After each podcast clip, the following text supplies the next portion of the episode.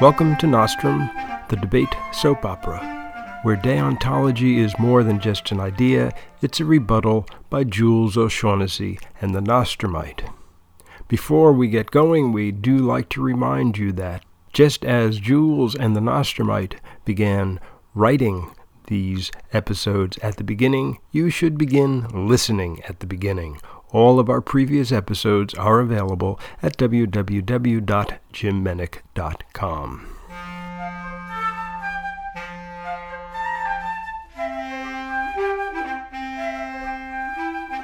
Hi, this is Jim Menick. As I have promised, I have managed to dig up the original letters that Jules O'Shaughnessy used to send to the L D list server back when Nostrum was originally published. As I also threatened, I got it wrong. It wasn't starting with episode thirty-three that I managed to uncover the old data, but with episode thirty-two. So what I'm going to do is issue this special interim edition of Nostrum, and then starting with episode thirty-three, we will be on track, as far as I can tell, with an epistle from Jules to begin every new episode. I hope, by the way, you noticed that I now have a new lead-in for the episodes as a whole. I'm going to use this for the foreseeable future. If you don't like it, well, yeah, well, what do you want me to do? Anyhow, what it says here is that the collected, but far from complete, Um, as the first seven months are lost in the midst of cyberspace, weekly epistles of Jules O'Shaughnessy to the L D list server. Responses, if any, thereto, plus any miscellaneous correspondence deemed relevant. In other words, this used to be published, and you could actually go and consult one very, very long collection of the letters. Anyhow, Uh, there was a note here that said, feel free to write us yourself if you're so inclined. And the date of the first one is September eighteenth, and it is from Jules. All right, so this message is a day late, but Nostrum did go up yesterday morning. And he gives the U R L, which at that time was on GeoCities. We almost didn't make it, though, due to technical glitches on the index page. We had to revert to all text because a GIF whiffed on us. Meanwhile, the Nostromite, my so-called webmaster, has been in a state of permanent depression, having volunteered to count absentee ballots in New York City and having to watch Reverend Sharpton fall from the fray at his very fingertips. The N doesn't have much to say in support of the Rev's policy vis-a-vis Ruth's, but he desperately wanted to see Rev versus Rudy just because neither of their hairstyles actually exist in a state of nature, a first for New York City politics.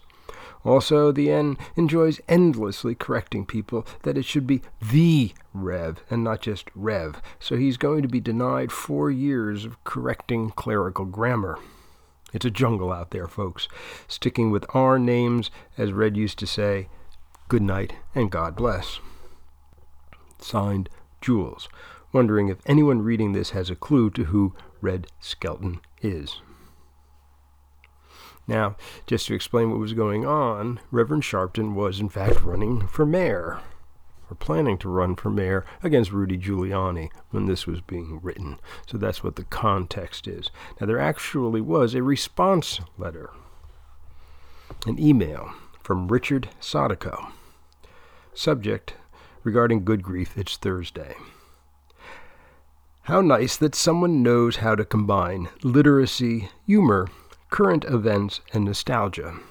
I get just a bit tear-eyed, and not just for Red Skelton. Thanks, Jules. Signed, R B S. And then there's another email from Ian Marlier to Julie. From Nostrum thirty-two, quote, are the newbies that showed up at the first meeting throughout the entire continental U S really as clueless as they look? As one of said newbies, the short answer from my point of view is hell yes. Not that you didn't know this already. And where is the homemade ice cream place at Yale, so that yours truly can go fetch nourishment of a sort for the good people on the team after he has been summarily dragged out in the L D room and verbally executed? Signed, Ian, Boston Latin's Know-Nothing Newbie Senior. Jules decided to reply. Ian, unfortunately, we here at International Nostrum Headquarters don't check our mail as often as we ought to, so we missed your missive until after Yale was over. I would suggest that under normal circumstances this would be a shame, because the mite and I pretty much pigged out over the chocolate banana and chocolate mounds flavors for the entire weekend. However, given the duration of the tournament, I'm sure you found time to visit every store, museum, restaurant, public utility, government office, brothel, and lawyer's office in a six-mile radius of New Haven, and were able yourself to sample these wonderful delicacies. Signed, Jules. The subject matter of the next email was Red. To Julie C B S. Yes, some people on the list do know who Red is. And then there's a little emoticon of a smiley. Enjoy the nostrum. Keep up the good work. It truly is worth the effort. Signed, Oscar Vilalva. And Jules replies to Oscar, You are not the first person who stood up for Mister S, as not having been forgotten by the hoy and the polloi. In fact, old Freddy the Freeloader has generated more mail, two letters, than any other subject so far mentioned by the staff at Nostrum. We here at headquarters find this rather amazing, but promise that we will do our best to continue to support any and all veterans who pass away on our watch. F Y I, Burgess Meredith is now really dead, too, as of a couple of weeks ago. If, like us, you thought he had died in nineteen sixty-seven, you were wrong.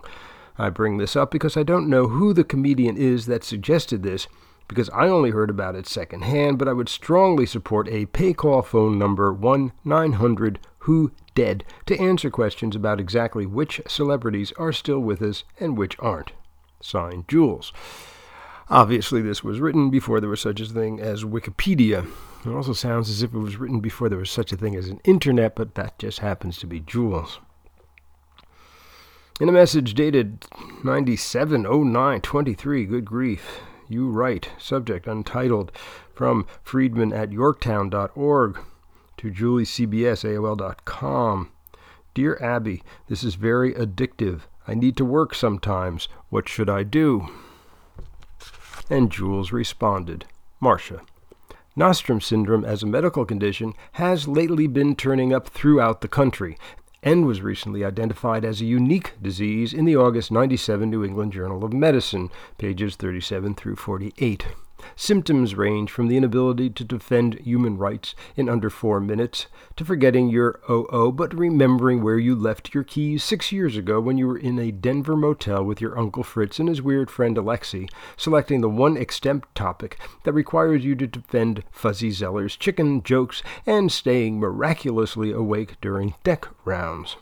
To date, no cure has been discovered, but the symptoms can at least be addressed through the ingestion of large doses of vitamin C and E and avoiding possum byproducts. Signed, Jules O'Shaughnessy, M D, O B E, S J, et cetera. So that brings you up to date on the previous correspondence of Jules and various members of the list server who had been reading Nostrum. Shortly, we will publish the next episode of Nostrum with its letter of introduction intact, as we used to call them, the epistles of Saint Jules to the Foreign Scythians. Thanks for listening, and we'll see you in a few days.